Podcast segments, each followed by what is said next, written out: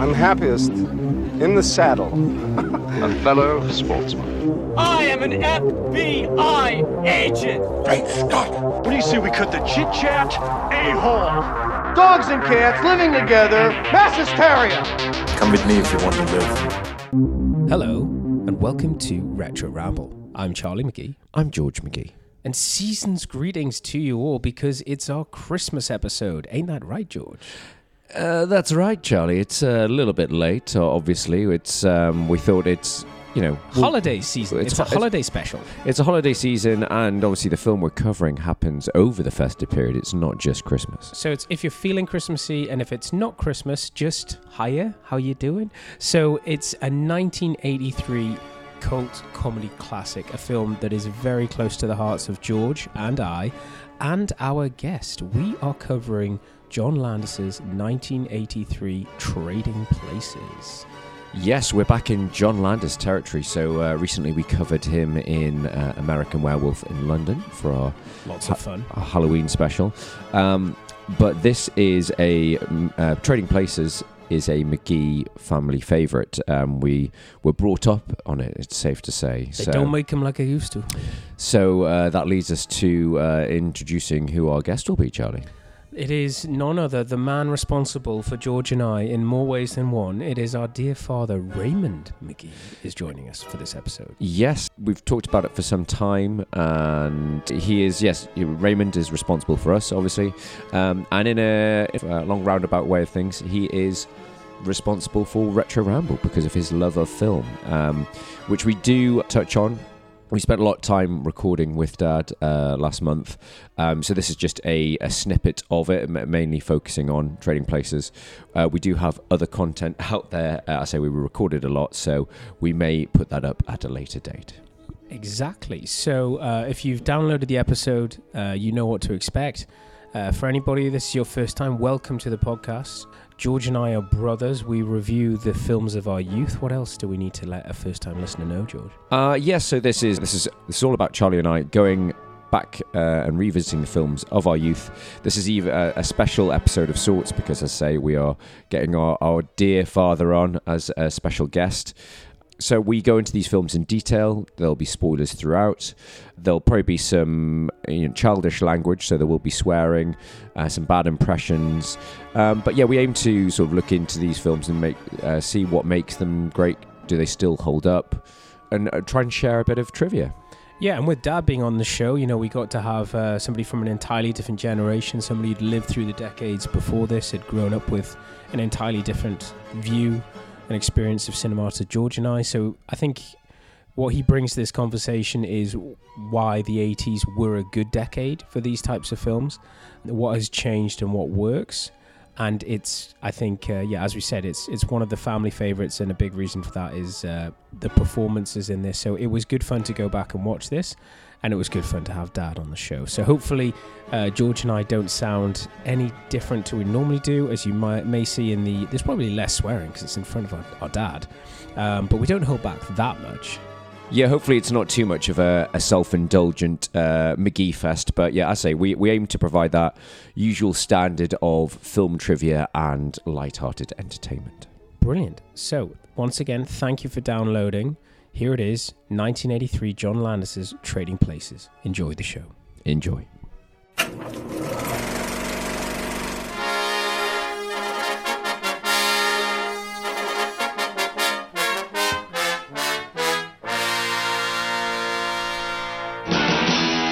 I had the most absurd nightmare. I was poor and no one liked me. We can make it, baby.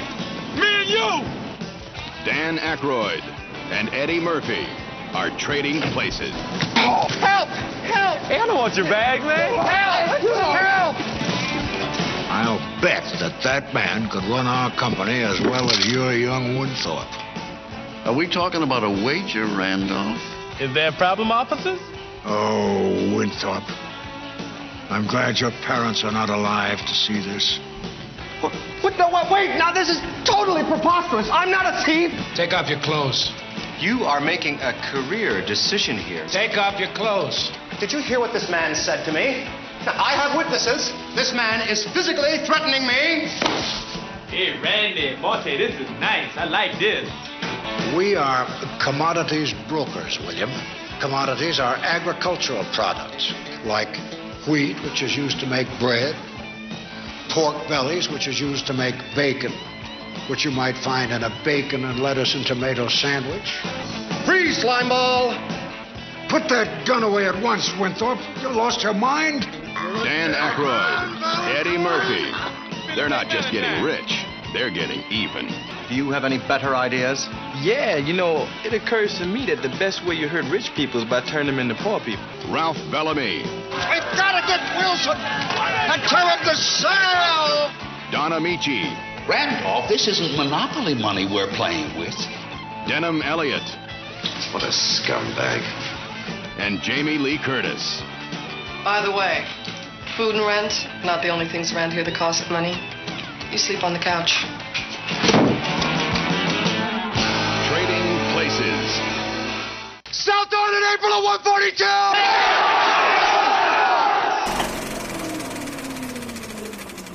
Let's talk about some of the greats of the 80s. Let's talk about John Landis's Trading Places.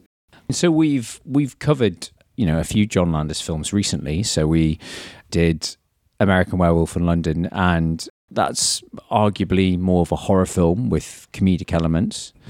Quickly touching on that, Dad, have you, are you familiar with that film? Have you? Yes, I've seen it, but I can't re- remember much about it. I really remember Animal House. So, so Animal House, I, I think, was uh, John Landis's uh, first. Big breakout hit, and it's interesting to see. It must have been his most recent hit because on all of the posters of uh, An American Werewolf in London, it says, from the director of Animal House, an entirely different animal. Ah, okay. As I touched on in that episode, that that film is still so influential that you can- you know you can trace back American Pie to to Amer- uh, to Animal House. Porky's is a big '80s comedy, and to a lesser Road extent- Trip, Yeah, Hall Road- Pass, and 500 other gross out films. But we were just talking about a second ago. In between us, you can you can you know you can pinpoint the you know, dots, those yeah. yeah they join the dot. You know, six degrees of, Sev- of Kevin Bacon, but yeah, that that film was so influential of, and it's you know it's it's a frat boy comedy, but then he goes on to do well, he the- did Frat Boy horror film, and now we've got. Oh no, he did uh, Blues Brothers, which was a, a originally I think uh, you know is it was an, an SNL sketch. But once, once again, for me, the comedy in the Blues Brothers is the narrative. It's what's it's It's- no, it's- it's- it's not the the delivery. It's not the it's not the script. It's it's what's actually happening. And I think you could tie this into. I think that's our type of comedy. You know, I think that's like we talk about my worst week. My what's it? The, Oh, the- oh, the- the Ben Miller life. stuff. Oh, wonderful, But, but that's wonderful. that is laugh a minute. But it is the narrative. No, no, but it's, it's- it's how bad can a day? How bad can your day get? I, I almost remember the um, the scene in Blues Brothers that you still joke about. You know, when they go to that very posh restaurant to entice the band member back, and he's the maitre d, and they're they're just ruining this guy's night. It's like, how much for the little girl? How much for the? how much for the women? It's like. Me and my brother will come back here every night until you sign up to to rejoin Yes. the band. Just but like- that's that's the Animal House for me. When you watch Animal House, it seems so rough. It seems like a frat boy film made by a bunch of frat boys, you know. But it's it's much more clever. Oh, it's Jo- John Belushi uh, who who is just just mad, and uh, Unhinged. he just carries that film. And I, I think I'll go on to this later on when we, we, talk, we go into the film detail. John Belushi's ghost does linger over a lot of uh, uh, that era, that early 80s comedy that so many films would have panned out differently if he'd still been with it. Well, I think before we jump into um, trading places, I think the best question to ask Dad about this is that I think we're all agreed that it would be a tough fight to find a better comedy in the 80s than Trading Places. There are other comedies in the 80s uh, that surround Trading Places. Why do you think this was such a good era for comedy in cinema? I think it was um, one of those eras like they had in the 30s for dramatic things. They had excellent writers. and they didn't have to have a lot of writers. They'd maybe have one or two who were who were at the top of their craft, who could make really good films. And Trading Places and Ruthless People. What was the other one I was thinking of? Um, Dirty Rotten. Dirty Rotten Scoundrels. It's the as, he, as you said before, it's the narrative. It's the progression through the film. That what's going to happen next? Yeah. Who's going to get it? What's going to happen? So it's linked to action as well as the narrative of the the script. And the script is so excellent, and it's backed by very good actors. Well, no, it's it's, it's interesting because you, you're saying like it's it's down to uh, you know one or two writers, and I think that's it. It g- goes to what you were saying before that anyone can write a good one-liner, but it's Yeah. it's it's having that consistency. How does it drive the plot along? and, and those emotional stakes as well. Like, I mean, as you know, we absolutely love the airplane films, the Naked Gun films, Top Secret, and they are some great daft comedy. And I've got, uh, I recently bought uh, the entire. Uh, Pink Panther, you know, Peter Sellers box set, and I, I'm looking forward to revisiting that. But that they are very much like sketches, you know, sketch shows type things. But there's, um, we, I think a great comedy from what I'm gathering from from our chat is you have to have more than that. Well, I'm, I'm going to tee this up. So, if you think of planes, trains, and automobiles, you think of Spies Like Us, you think of the Blues Brothers. Uh, throw some more at me. This era, early 80s comedies. Um, because what I'm getting to is why do we all agree that Trading Places is the best? Because Ghostbusters is early is 85, right? That's a horror Uh, comedy. Ghostbusters 80, uh, 84, I think. Um, but for me, but tra- yeah. Trading Places stands alone, and we're going to get into it in a minute because I think it ticks a lot of boxes for where it stands. It is, it is, it is funny, but I think it's, I think it grabs you longer. But what else was, what else was out at the time? What else am I missing? Uh, 83. Um, just first five, first mid 80s, early 80s, mid 80s. I'm trying to think what other comedies. There's I'm I'm I'm really struggling to think of or you know, uh, put me on the spot in terms of those sort of classic uh, stuff like, um, as Dad mentioned, Dirty Rotten Scoundrels. I think that was 87, 88. Um, but you look at obviously, but we put Ca- them. we- Caddyshack was that's 80, I, I was 81. Caddyshack, but we put them all in the same box. We'd put. We'd put Overboard, Kurt Russell, and Yeah. uh, we'd Oh. put we'd put Overboard, we'd put the um, the Griswolds, and we'd put So and Gr- we'd put Caddyshack, and we'd put them all in the same box. But I think every time, if you put all of those amazing comedies, and this is why I'm talking about this era of '80s films, you put the Overboard, you put the Caddyshack, I think you'd still come out with Trading Places. You would come out with Trading Places because the Griswolds, are, of course, is a big family favourite, which we have to watch every year. Yes, but again, it's it, with the Griswolds. It's which one because you kind of do default. I mean, we have a lot of love for European vacation. European, yes. But that's not, what not, got us not, into not, it. Not many people not, do. Not many people like it, but I think I think the whole world agrees. My my old colleague Rasmus said uh, his Christmas film that he watches every year without fail is Christmas Vacation. A Christmas Vacation. Shit is full. that horrible cousin. top top up your eggnog. Take you out in the middle of nowhere. I mean, for me, I th- no, the Christmas is the best I, I think one. I, th- I think Christmas has lasted over the years. We Yes, got we it got into it through the European and the American. And is it just vacation? American. So It's vac- just- yeah, vacation. there's vacation, I then think there's vacation European. was around the same time. I think that was eight early eighties, and then European vacation must have been 86, 87. Then But it was a- Christmas a- vacation is nineteen ninety, I think. It's a golden period for Chevy Chase because he did the Griswolds and he did Fletch, which were superb Yeah. uh, comedies, which he carried. The the eighties were good to, che- Yes. to Chevy Chase. The Was he- nineties not so much. Not so good, no. No. I bet I think he's a true comedian in that he uh, has impeccable timing. Timing, yes. And he, has hates it- everyone. He has impeccable timing. He hates everyone, and that's what makes him such a diverse and Yes. uh, malleable comedian because because he can be offensive to everyone. He can be a brilliant comedian and just slightly difficult to work with. So let's talk about 1983. John Landis, Trading Places. There was no other film that we could have chosen to cover uh, with you, Dad. No. Uh, there, As there a, as a first film, I'd is- say as a we, first film we've, because we've already we're covered. get him on. We're hoping to sign a contract with him, but he's a tough d- negotiator. But this is this is where we want to start. So, first memories, Dad. First memories of this film. Can you remember seeing this film the first time, or have you watched it so many times you can't? I probably have watched it so many times I can't remember when I first saw it. But when I first saw it, I thought, this is the most perfect comedy I've seen in many, many years.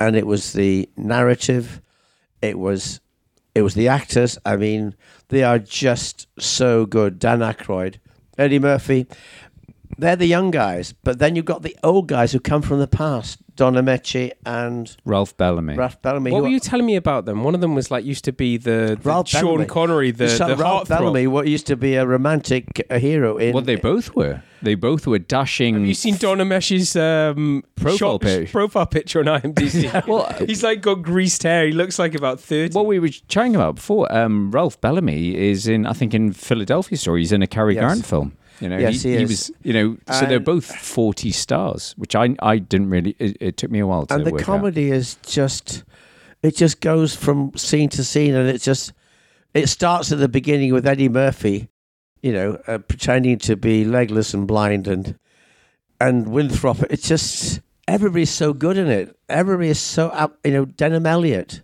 who is, um, you know, not necessarily a comedian. He he plays quite a lot of straight roles in films, and they're all just they're just so good. But do you remember? Did you and Mum go and see it at the cinema? Do you like? do I'm you- sure we did. Yes. because I just obviously, uh, you know, leaping into our first memories, I obviously just, I, I don't have a definitive first memory. I just remember watching this so much as a kid on recorded, you know, recorded off the telly on VHS. Probably for the amount of of, of boobs, uh, that'll probably be the you know There's some guaranteed boobs in John Landis films, and this film. this film has a lot. No, but it, no, but and as a, as a as a as a boy discovering film VHS himself and himself all at the It's- same it's time. It's got a lot. And without getting too crude, you are talking about probably the best boobs in the business. But um, there's a lot of boobs. I keep forgetting how much I mean, boobs there are. about. Jamie Lee Curtis who made a career out of uh, being a, an amazing actress with amazing assets. But for me, first memories of Trading Places was Dad started the film at the right time. I, maybe I'd set the clock on the programmable v- VHS, but our version of Trading Places started with the the brilliant Mozart music. It's got that brilliant. Let's talk about that for a second. What a classical. Um, we're moving from. Oh, it's, a, it's a great montage. It's, It's no, but it's it is a montage. But we're getting the names, we're getting who's in the film, we're getting, and it does so much more. It, it's and like. it sets up the scene. It's it's showing that that the wealth versus poverty. Can I just thing. say this was referenced most recently for anyone who's watched it on Netflix? Um, House of Cards, uh, or House of Cards hammers it in.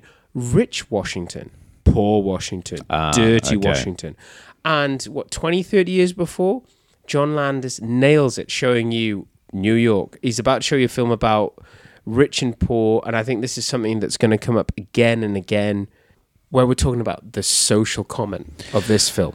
But the interesting thing is, it's not showing people unhappy. There's it's just showing people going about their daily life. It's you know, it's it's people playing the basketball. engine? The engine Yeah. that is New York, just the the meat, You- the you've meat got, grinder. You've got the commuters. You've got the people playing basketball. You've got you know just people going about their way, and it's I love what he's selected, though.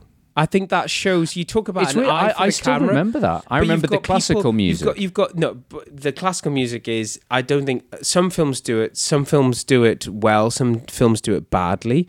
But you've got this. The fact that it runs and it sets it up, and you've got people stacking fish. You've got people playing basketball. You've got people queuing. You've got this and that, and so there's all of this. That's like this is the life. This is the life. This is the living breathing New York, and then he zooms in. Philadelphia. Then whatever. Uh, then he zooms in on. I think they work on Wall Street, don't they? At the end, that's it. But it's all in Philadelphia. The well, ninety percent of the film is I did not know that. in Philadelphia. Uh, Costs fifty, 50 bucks. But it's East Coast. East Coast America. Cold. No, no, my, my point was that he sets the scene and then he zeroes in on the wealth and then later on, but it's this constant divide. So my my first memory is that opening scene is that I can't remember seeing a film that opens like that. That that it keeps going back to that. It, it's it's a very good chop chop chop chop chop. It comes again later in the film. Well, not that much later, when he meets, um, you know, the, the Jamie Lee. Jamie Lee Curtis. and, and she's getting off a bus in a poor area, and she's and into a small flat, Yeah. and a, quite a poor flat, and she's saying, you know, you've got to work here, you know, um, and I liked that scene because it it was in the rain, so it wasn't at all a glamorous scene, but it was a counterpoint to all the riches of the Wi- Winthorpe. You, you've got him trying to get the money out of the bank, and Yeah, and um, you know he's got this lovely house somewhere in the richest neighborhood, yeah. and you've got the other guys in the beautiful big castle type house, and you get this counterpoint of Jamie Lee Curtis, a prostitute in a very poor area, trying to make a living. There's that brilliant tracking shot as they they're walking back. Dan Aykroyd's got the the shopping in his arms, and she's she's greeting her neighbours and stuff. And then there's just before you get to her flat, there's just this derelict. This house has been bulldozed, and there's two guys standing over a fire, passing over a can. But you know, the thing is that there's always this thing of like there, there's just there's life. There's people just enjoying themselves. It's not it and maybe it's it's a weakness of this film but it never sort of it never shows the the, the unhappy side of it Well, no, what I like about this film is the there's an invisible pendulum throughout, and I think you've got to give Landis credit in that he so accurately portrays both the rough and the smooth. So he gets it spot on with the Richie Rich, and he gets it spot on the fact that she's living in a neighborhood, her neighbors, her lifestyle, her flat is spot on, and. We always do a rewatch for this, and unfortunately, George and I weren't together, but Dad and I watched this together, and we were just like, "Oh my god, what a social commentary! It's so prescient, it's so relevant today." It wasn't that, "Hey, I've got a really funny film to do, a satire on the rich." Well, no, I was, I was thinking that. Like, I think that whilst they could spend it, one of the weaknesses of this film, arguably, is that they don't spend enough time looking at the poorer side of things. But if anything, he gives the rich both barrels. It's like these guys are horrible people. Callous. They, they will turn on you. You know that sort of. I can rely on you, my friends. The tennis club scene. Yeah, you are Oh. embarrassing Oh. us. That is so cutting and probably just so true. It is. Well, that's it. It's like you know, you're you're you're you're dead to us. You know. But you know, you can go back to the tiny little touches, like he's coming out of jail and she's sitting next to somebody very smelly, and she takes the spray out and sprays him because he's smelly. But for me, that's quality writing because Yes. I think I think we were talking about Such today where. You've got a little touch. team, you've got a team of scriptwriters who are hammering out a scene, and it's like, oh, it's got to be a fast back and forth, and it's like, let's push the scene forward, let's show these character traits, and it's all got to be done through dialogue. And this film, it's so much just like you know stage acting. It's like she does that with the perfume. There's a few lines spoken, and I don't know. I just I feel like the characters are doing things that take the narrative forward f- further more than than saying. But you you and I always talk about this in uh, in the films we covered in the past, like the the era of the eighties, the yuppies, and you know we talked about it. It comes up a lot. It comes up a lot, but it's so well encapsulated in this that sort of like It's a very much a yuppie film. Well, that's it. No, but that was it. Was uh, it was quite early on? I think the you know you look at stuff like um, Wall Street, Wall Street, uh, Secret of My Success. They were sort of later. 80s. Bonfire of the Vanities. to a certain extent, those films we just mentioned, they were kind of celebrating The, the- so- the greed. the, no, or they they were. I think they were kind of highlighting. Ooh, the secret of my success is very much like go for it. The possibility You can achieve you can do this is achievable. Just imagine what you could achieve. Whereas. I, I mean, I, I'm, I'm probably sounding like a broken record here, but for me, watching it uh, recently, I just thought the the the finesse that Landis is able to beautifully the the scene in the bar when you were in the drink, you were crying like a pussy. Where is your limousine? I think and I said this to, uh, when I was talking to George, like, how are we going to get around the, the the way that the film uses the N word? It's like the N word is that Eddie Murphy's on site and he's present in those scenes, and I think, I think both sides of the coin are portrayed beautifully. And you were saying before that Landis gives the the entitled white guys both barrels, but they deserved it then, and I think a lot of people would say they deserve it today. But I think it's it's on the money. He's saying it's the unwritten thing. They would react then like they did, and they probably react like that oh, today. Racism is not dead in America, not by any means. No, and I think oh, far from it. And I, I think I just felt better having somebody like Eddie Murphy on site for that. And I think when we were watching this, we watched this with Mum as well, and that opening scene with Eddie Murphy is just on point. In that scene when he's pretending to be crippled with the cops, I was in Nam, Ping Bong, Kong Kong, Gone Sang. I was uh, Agent. Agent Orange. It was. I can see. I can see. I can walk. I can walk.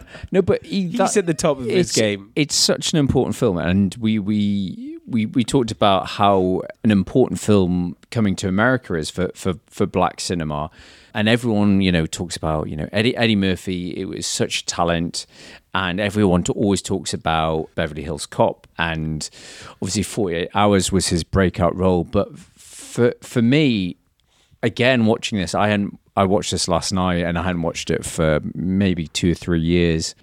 He's so good in it. He it is He's so, on fire. He's unproven. I feel like he's I think he's better in this film than all the other ones you've mentioned.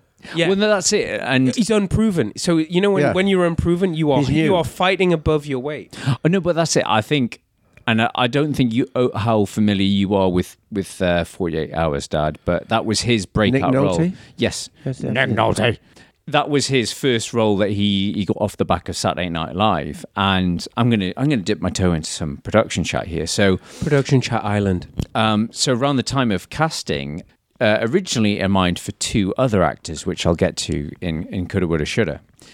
But when Eddie Murphy came on board, and it was at the studio's suggestion to John Landis, so they showed John Landis the script, and at the time the script was very bluntly called black and white. So they showed him the script and they said, um, "We can't get this actor uh, for for so many reasons.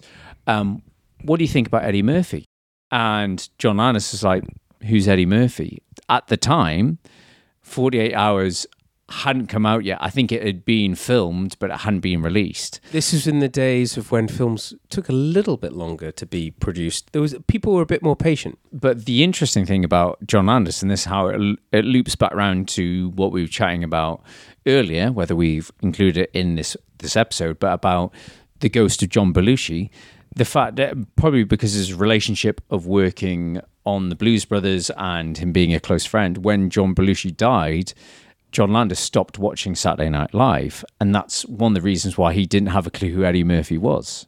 Because Eddie Murphy at the time was the sort of the breakthrough act on Saturday Night Live. Saturday Night Live, after John Belushi, Chevy, Chevy Chase, and Bill Murray had all left, Saturday Night Live was dying on his arse. For John Landis' defense, that must have been more of I can't watch this anymore, rather than I don't want to watch this anymore. It was probably too many bad memories. It's not. Well, that's be- that's what I'm saying. Yeah, it was it was it was sort of like I can't closely associating it with with with John Belushi. So Eddie Murphy was an unknown quantity to John Landis, and he was like, yeah, I'll, and then he he obviously saw the tapes and stuff like that. So it was yeah, it's it's interesting to say that like obviously Eddie Murphy had had his breakout moment, but by the time he was casting this, it hadn't happened yet. So it's whilst 48 Hours was his breakthrough film, for me, I think, yeah, this is arguably, and for Dan Aykroyd actually, watching it again, this is probably my favourite Dan Aykroyd performance. Oh, yes. But the other great thing about Eddie Murphy is that he goes very seamlessly from being a down and out to a yuppie. And he goes into that so easily. I, I, I, would I would argue that I what I think is his character is that when he's given everything because like I, I think there's maybe a scene missing because we have that amazing scene where these are your possessions. Where he's you will be everything. stealing from yourself. Yourself. and it's it's very plausible. It's like, yeah, what's going on here? And I love that you, you they're a couple of faggots, aren't they? They they're good. You are a couple of faggots. You put me in the bath, and it's like, what are these two old guys trying to do? You you you got me in prison. You're getting me out of prison. You give me all this stuff. I think in the fish out of water, not fish called Wanda, but a fish out of water scenario, uh, from his background on the street, you could understand that sort of reaction. I just think there's a seed missing because he's really trying. I think what Landis is trying to do is show that if you were to give somebody like Eddie Murphy everything that he ever needed, that there's a real true heart of character there. And I think the scene that I'm talking about is that thing in the bar. It's like uh, the the turning point. Oh, you could say the character arc. I'm using terms that George normally uses, but the character arc of Eddie Murphy is when he invites them all back to his flat. You've got everything. You've, got all those people with Let's their have- boobies out. Let, let's get the boobs out. There's who's been dropping their Nicole's, the hot coals that everyone's been there. You've burned my dad's Persian. This is this this this rug's from Persia. I love how he says it like Persia still exists. Um, great, great song, by the way. Oh, yeah, Sylvester, it's, uh, do you want to funk? It's I thought it was the Pointer Sisters. It is it is Sylvester, but Pointer Sisters do feature. But it's the fact his turning point is this moment where he's got everything he wants. He has everyone back at the party, and he's like he's not happy. And no, no, but it's the fact that No, he you starts to value it. Yeah, that exactly. He's like it's. I would use the word it it is value, but for me, it's about respect. I'm. I've got all this stuff, but we can't. I've got to change my behavior, and I think he handles it well. And let's talk about the ascend of Eddie Murphy's character and the the descent of Lewis, because Lewis Winthorpe. this is a. I think I'm. I'm guessing here. This is a 90 minute film thereabouts. No, no, it's uh, close to two hours. I was totally wrong. This is not a 90 minute film. But what I love about this film is how quickly it moves along because No, you've- so you've- much happens. You've got a lot to, and I think that's that- that's one thing I was saying about before in terms of you don't get much of an inkling of Eddie Murphy's backstory apart from him. He's he's a hustler. He's- you, he's- you don't get his background. You don't get. Does he have It's a family? scene. He gets a scene. He's does, like, does, does con he have man. does he have any dependents? Does he have any family? Does he have any friends? It doesn't matter in the greater story of th- of things. And as you say, that is such a blistering opening with the the, the blind the blind man con. It's it's fantastic and the story whips along because that's the great thing about this film is that you've got a very familiar story. You've got the uh, Pygmalion, you've got the it's the Prince and the Pauper, what what have you. It's a, it's a familiar tale, but it's wrapped up in actually quite a convoluted plot of This is a philosophical experiment. And like you know, but I mean that is how it's set up. It's like you've got that is the the the, the role that the more the Duke and Duke play in this is that why? Why did they did it? Now he's like i'm gonna get the no they're both callous. It's like i'm gonna get the nobel prize. What we're gonna do? And they have that and like i think both both everybody kind of sits up at that moment where they have mortimer and randolph have this conversation. It's like you think it's like oh he, he's very good Win, uh, winthorpe isn't he? He's like he's ex- exeter harvard educated you know he's a product. And i think that is still a very relevant conversation today. It is what nature versus nurture. what, and also uh, Silver Spoon. It, Well, it, so, it is so apparently the the genesis of of the story comes from um, I think it's the writer T- Tim Harris is saying he used to play tennis with this uh, wealthy set of brothers, and they would all always argue over everything.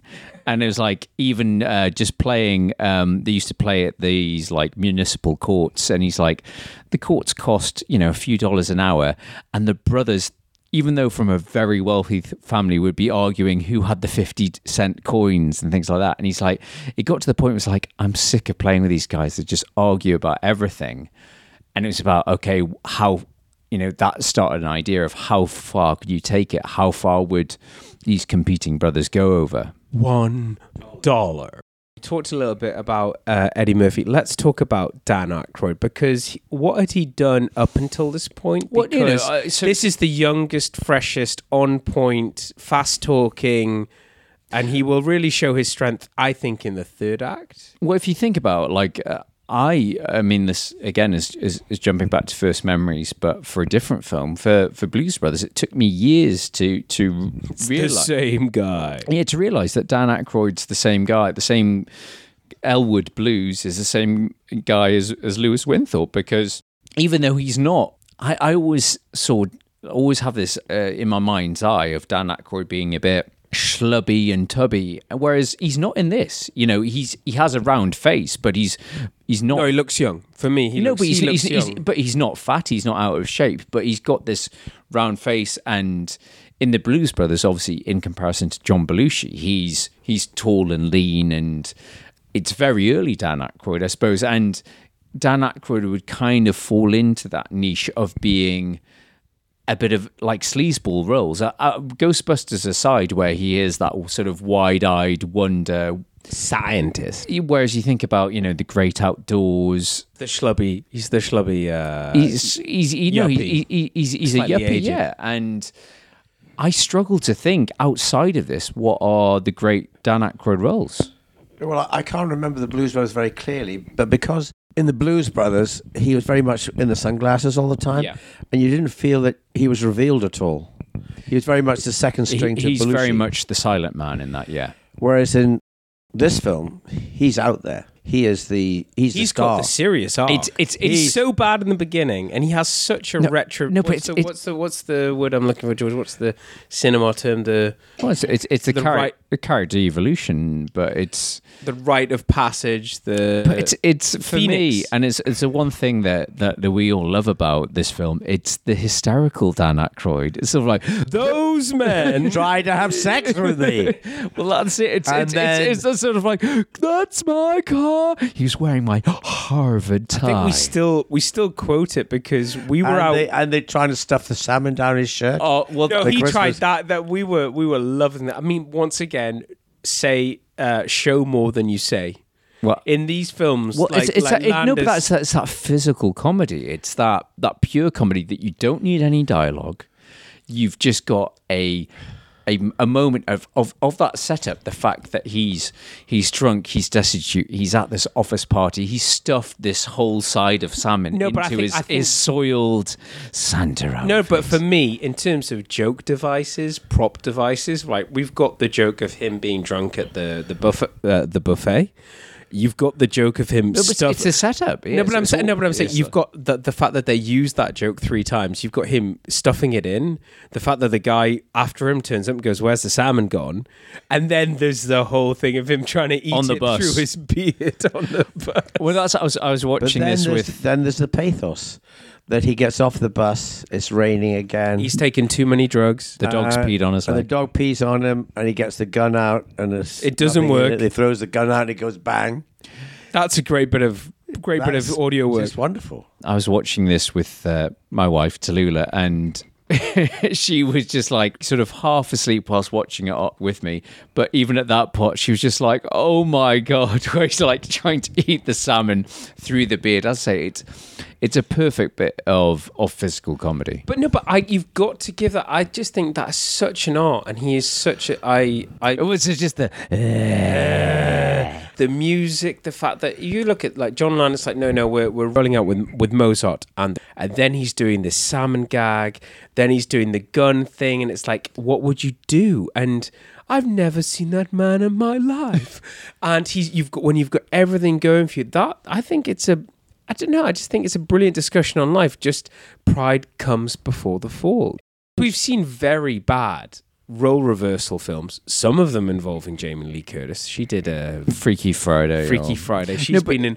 So the, the, there's been role reversal films, but this film has some of the most I don't know deep undertones, very well structured things, and it's funny, and it's just I don't know. John Landis really knows what he's doing.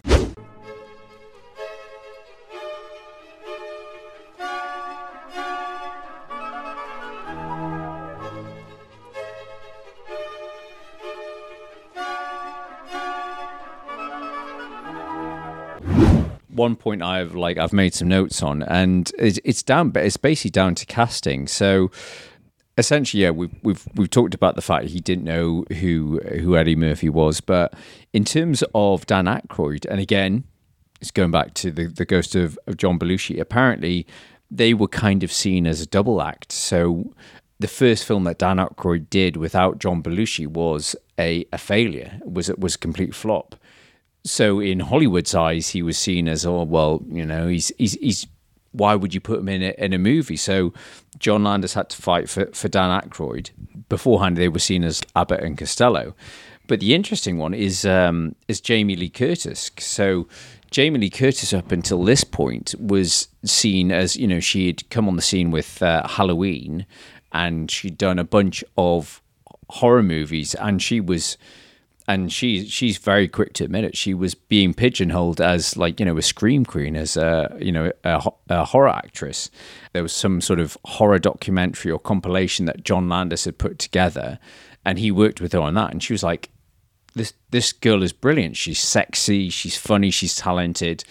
And he fought for her and saying, "I want her to be in this film." And, and it was um, the studio said they were like, "Well." What, what are you putting here? You know, she's she's a she's a horror actress, and he said, you know, for her last film, uh, she did the Halloween two Halloween sequel, and got a million for it. Where she she got paid seventy grand for this film, but she even said that he single handedly, John Landis single handedly changed her career with this film and showed her range. Well, that's it. If you think about Jamie Lee Curtis now, nobody says, "Oh yeah, it's." It's, it's, yeah, it's purely for Halloween. It's it's the fact that you know she is a fantastic comic actress. We you know we've we've talked about it on previously on the podcast about True Lies. She is one of the you know the MVPs in that, and she's fantastic in this.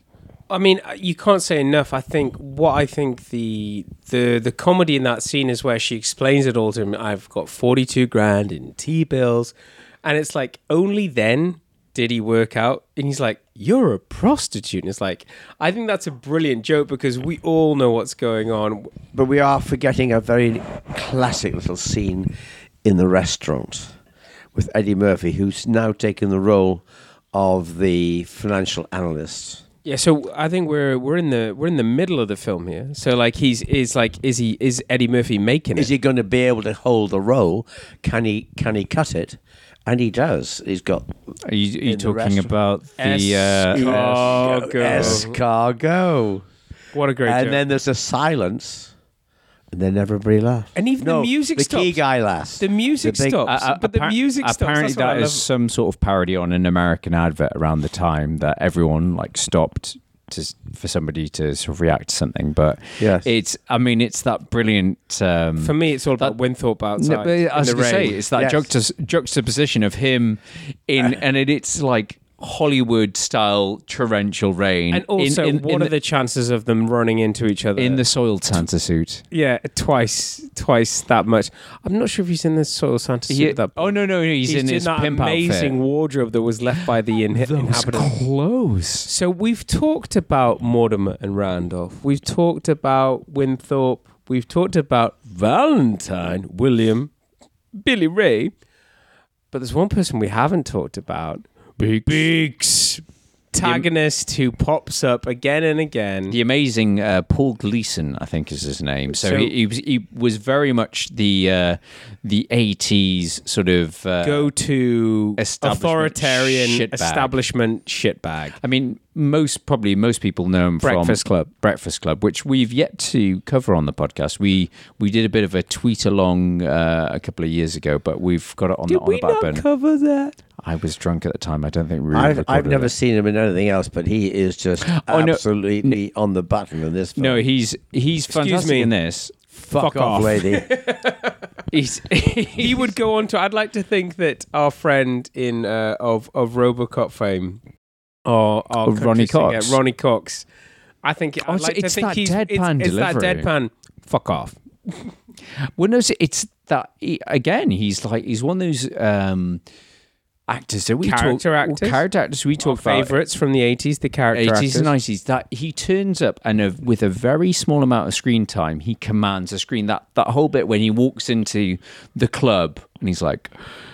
There has been some embezzlement in this club, and he commands the screen.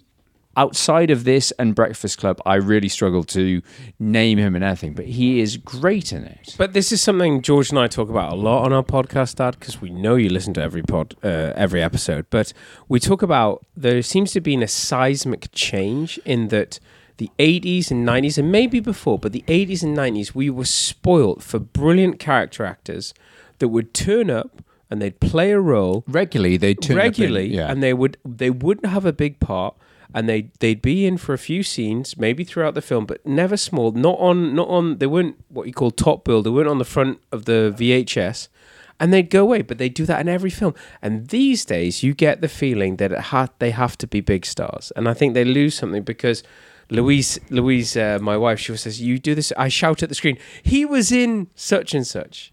You know, that's the character. You know, it's the guy who he's never got a a top billing role. No. and I think we've lost that. Speaking of which, there's one person in this film that has uh, gone on to to big things. Dad won't be familiar with his work. No, I think I mentioned it while we were watching it. Are you talking about the guy who's standing next to Eddie Murphy in the cell? Very much so. So I think you and I have talked about this before, and I like I showed the phone to mum and dad. They were like, "Who is this guy?" I don't think they knew who it was. So yes, when when Eddie Murphy is locked up, my bitches, I've got to wear. I'm a karate man. again, An amazing performance by Eddie Murphy. phenomenal uh, bodywork. You know, When uh, they brought you in here, you were crying, crying like, a pussy. Um, you've got a very, very Young, young, ripped. Gia- Giancarlo Esposito. Esposito, yeah. So the big bad This from guy I was Breaking telling you about Bad. dad last night when we watched. He's like the hottest. He's basically your one of the go-to bad guy like- in he's- t- TV. What would you call him now? He's kind of like a Gene Hackman of Hollywood right now. Yeah, no. He's So, so uh, go-to bad guy. Most of the stuff he's he's most famous for is TV, but in terms of Breaking Bad, is is deemed as one of the best TV shows ever made. He was the big bad in that. He's Um, now in the Star Wars universe. He's now the big bad in the Star Wars TV show. Ubisoft have a very successful franchise, and I know you might not give video games uh, see them in the same It's big light, money. but there's the same money in them. And he's in a very recent. He's because the uh, He's a very oh, no. Uh, uh, Gene, voice. Hack- Gene Hackman is a very good comparison because he's no, it's the voice, it's the presence. He's, he's he has an intense presence. He has a very commanding presence, and everything he crops up. I, I, and unfortunately, he is very quickly being typecast. He's a very good bad guy, but I think that's the only roles he's kind of getting at the moment. And this is, but obviously, like one of his first roles. He's in his twenties. He's not. No, I looked into this. He's not even on the. Uh, he's I am. I am. He's not even on IMDb. I mean, not that you should take IMDb with a pinch of salt, but if you di- and I did some sleuthing, I was like, I knew. I knew my heart of heart. I was like, that's Giancarlo Esposito. So, So- where where are we, George? We've got lost in this. Well, um, I'm I'm just conscious of time because we've been talking for a long time. Let's so, wrap this up. So, so, so let's wrap this. up. We we haven't even got to the train. Mardi Gras fun time. Loved it. What's your favorite? Let Dad come on. So, what's your favorite part of that train scene? I, I for me, It's I, in your favorite part of the film? Isn't it? Well, it has to be the gorillas, hasn't it?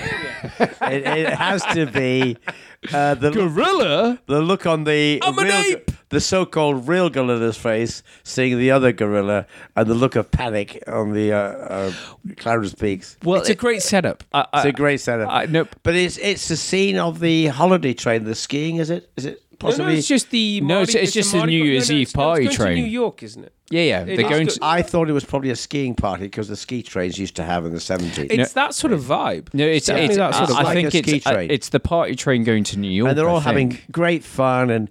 Nobody takes any notice of what's going on, and the gorilla is just a bit of fun. And It's a laissez-faire. And- yes. and and there's there's- the two guys who are the guards who think, "What's going on?" yeah, but So- I, I only backed it up a few meters the other day. Yeah, but that still counts as a go. So, so apparently those two guys were like a double act on SNL. Were they? Yeah, I, I like, I, but they are great, and it's just like that whole scene, that whole that bit on the train feels like uh, SNL sketch.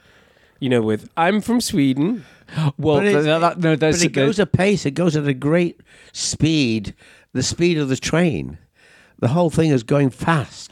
but no, I, I've got. I feel like we're being rewarded at Yes. this part of the film because I feel like there's the one of the there's the ascend there's the ascend and fall of the two of them, and I don't know. This is such a satisfying, enjoyable third act. But the um, so good insight on the I'm from Sweden is, and there's the whole joke of, but you're wearing lederhosen. Lederhosen, yes. Um, Interesting script writing that. No, no, it's to go to the trouble to dress her up one way and then call her on it. No, no. The, the the plan was to have Jamie Lee Curtis was supposed to be Austrian, and she couldn't do an Austrian accent. Oh, I see. so they had to quickly change it to to write it into it. Say, and she's like, "Oh, I'm from Sweden," and that's why I was like, "But but you're wearing, wearing your lederhosen. lederhosen." Um, do we talk about blackface? We're not allowed to. It's Uh, can you, we- you we- couldn't do it today. Could we pigeonhole that with I would not let a certain N word run this? There's a lot of uses of the N word. No, no, I, I can see that from no, I, I can see the whole thing with with the N word with with Mortimer using it and him showing his true colors, but the whole thing with Dan Aykroyd blacking up is still a little bit. That's the one thing that's a bit of a leap for me. And you couldn't get away with it now. It kind of works because it's so farcical in the fact that you've got the and you've everyone's playing to a stereotype, and it's absolutely ridiculous. But it's That's why I say it's like an SNL stereotype, and you couldn't get away with it today. But you could very easily swap him out to be something else. You could very easily transform Dan Aykroyd into a different person that or Clarence he, he- he couldn't could be a um, what you what you call it. He could be a backpacker that's you know a volunteer worker or something like that. Oh no, I, th-. I think you could just put a beard on him. I think you could very easily hide him and do it in a way that's linked to. But I think the without losing track is that this is where you feel like this film's about to do an amazing payoff, and I think there's some. I feel like it's set up. It reminds me of Superman, and you, forgive me for getting this, but you've got the. I think I'm talking about soundtrack in that you've got them on the train, it could all go nuts. Then they're in Grand Central Station. It is Grand Central. I think when they say all say goodbye, you've got my savings. When when they go off in their suits, Uh, no, I think I, th- I think uh, n- like in the the When- schedule when they- things, when he that- says- they're, they're leaving, that's Philadelphia. I think. okay, yeah. So no, the point, but the bit where they're so I'm I am jumping ahead, but I think we're getting towards the end anyway. But they've how's the ulcer, Harry? Okay, how's the hypertension? I'm okay. Well, that's it. We we need to we, like that. You have these individual moments, and you still haven't got to the big finale. But that for me, that bit where they walk out of the toilets, that music, I don't know, it just takes me back to Superman. It's like the music is very sort of John. da- da- da- da- da- da- da- It's the build up, and Winthorpe has gone full 360. His character is finished. He's- he's And back. like- He's and he's back. back. He's and in his and element. But I think and he knows what he's doing, and Eddie Murphy will follow what he wants to do. But it's they've swapped roles again because in the beginning he's a shit. He's an entitled shit who would look down and call him that man tried to rob me, tried to rob the payroll, and it's gone full circle. And once again, I just I love that that reversal in that what are his strengths, and he's like talk fast, high, and it's like it's like it's very uh, very much uh, the Wall Street sort of thing. It's like sell high, buy low. What it's like competition. That's the other guy's problem. I love it. I think. I, th- I it's- think it's like he's he's he's gone through a phoenix. But it's it's a very to go back to John Landis, like it's a very skilled way of storytelling because the whole thing of buying and selling uh, futures and pork bellies, orange juice futures, it's so convoluted. And even Eddie Murphy has said he didn't really know what was going on the day. He just followed the script. George, either way, Duke and Duke make money. But, but that's it. In terms of the way the script is, is done, the way John Landis puts everything, you know that Duke and Duke think they have the inside track. Lewis and Winthorpe have got the actual inside track, and that whole sort of absolute carnage in the World Trade Center. And the thing that I Oh my I- god, like, that that hit that hits you every time, doesn't it? When you see that building. Yeah. Yeah, no, but that's it. There, there, there's that. There's that emotional connection of them saying, you know, this is such an important part of trading. But the thing for me, I found it's like I found that so. Looking at it, so archaic. The guy's running around with bits of paper. Oh no, paper. They've got computers, but they're printing it and they're chipping it and they're doing daisy and wheel they're, they're elbowing in, and that's that was all. A, re- you know, that was what was going on at the time.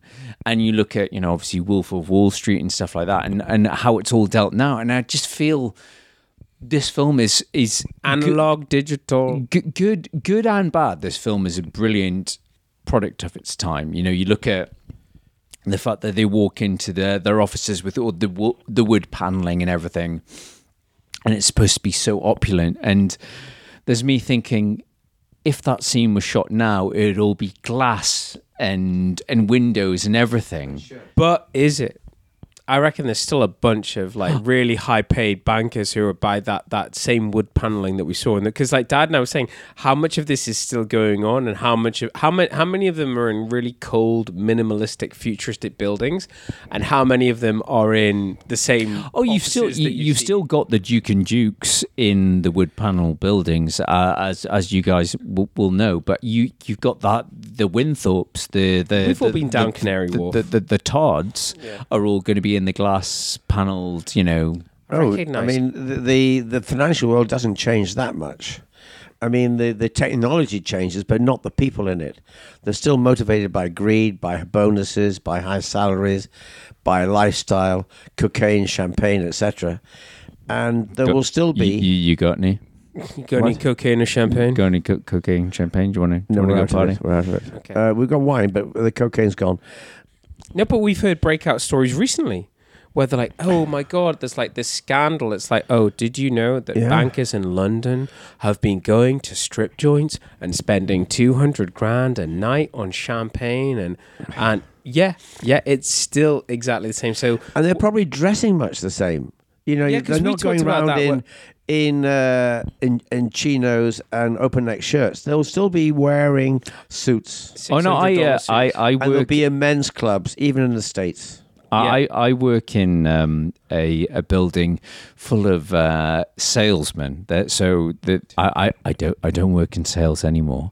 The uh, the building I work in, they they work in uh, in sales, and my nickname for them is the shinies because they all wear very shiny suits. They're all tight fitting.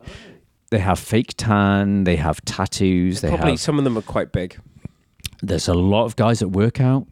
They take care of they, oh, they Winning, care winning is winning. But it it is very much. It's like it's Geordie Wall Street. Greed is good. It's it's Wall Street, but in uh, in Newcastle, or maybe I think just I think Gateshead. that's. So I mean, we're, thought that was just estate agents in Newcastle. Oh, greed no, is no, good. guys. You could, you got to see these guys. No, but I, I think I think bringing this full circle when we got to the end of the runtime, we were like, uh, yes, this is a reversal film. Yes, it's a it's a it's a comment on what was going on, and you can see where Landis was coming from. You've got to be a bit scared of the beast because the beast is still there. It's still got the same fangs. It's. It, I think that's why, because George and I do try to tie it back and like uh, not so much as would this film still work today. Let's talk about the.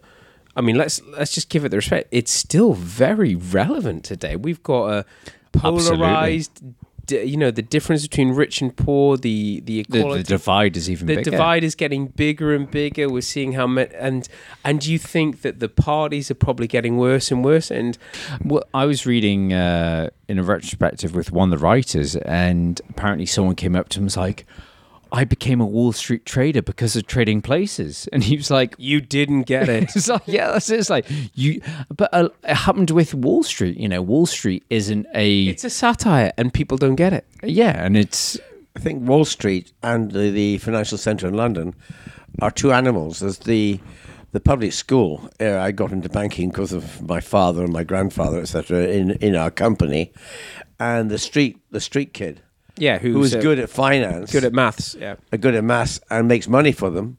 And that's all that matters.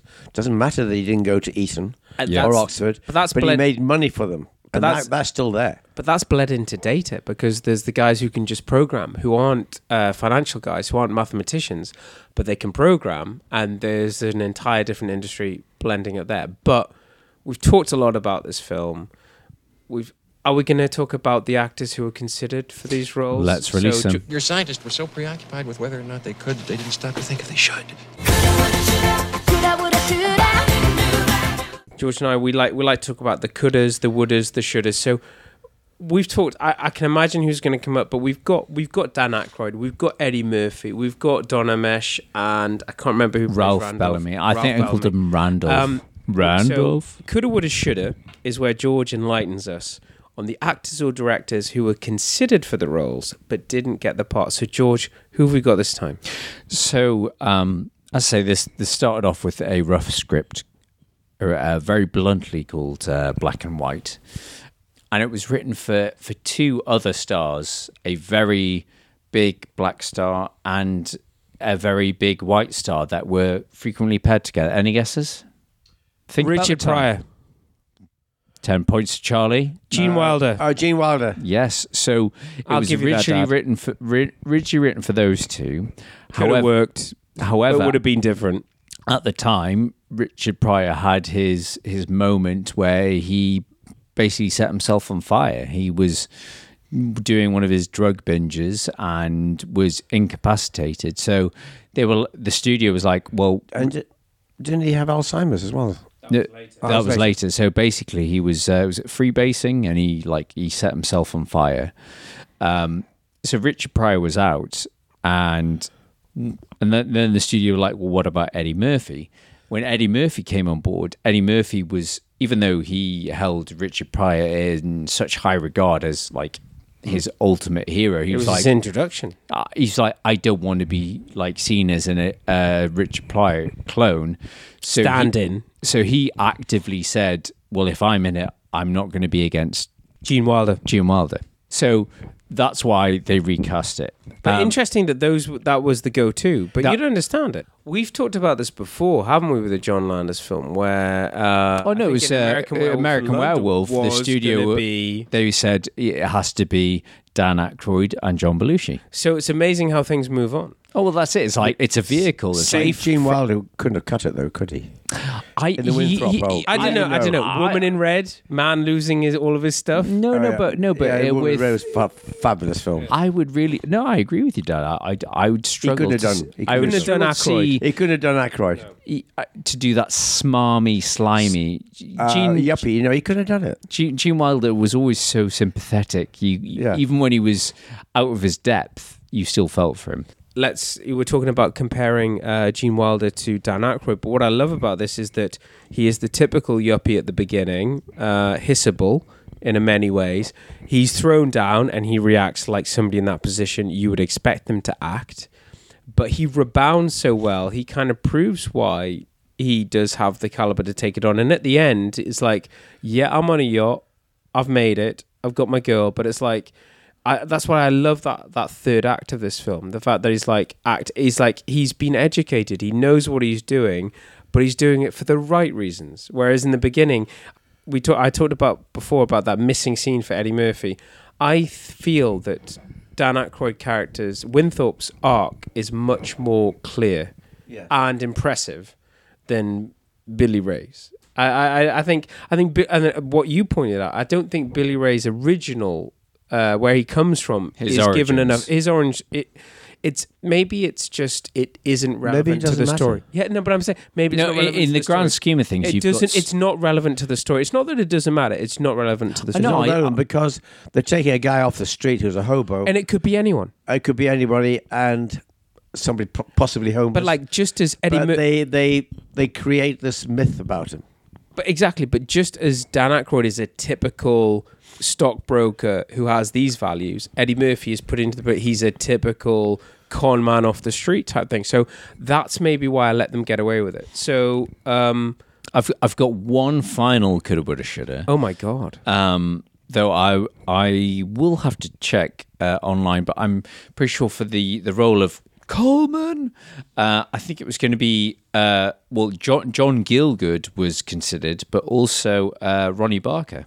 I think Ronnie Barker would have brought too much comedy. He wouldn't have done the straight No, I, I don't. Um, yes, John Gielgud could have done it, but I, I know, think he- he, would. John Gielgud would Be- go on to do too that in- Shakespearean. in, in uh, Arthur, the your favourite man, Dudley Moore.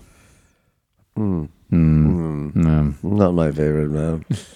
So, gentlemen, we've done what George and I never set out to do. George and I shy away from comedies because Retro Ramble's typically about us poking fun at po faced 80s and 90s blockbusters. But uh, we've managed to tie Ray Ray down. He's back from Hollywood. He's back off the golf course. He was available. We tied him down for trading places.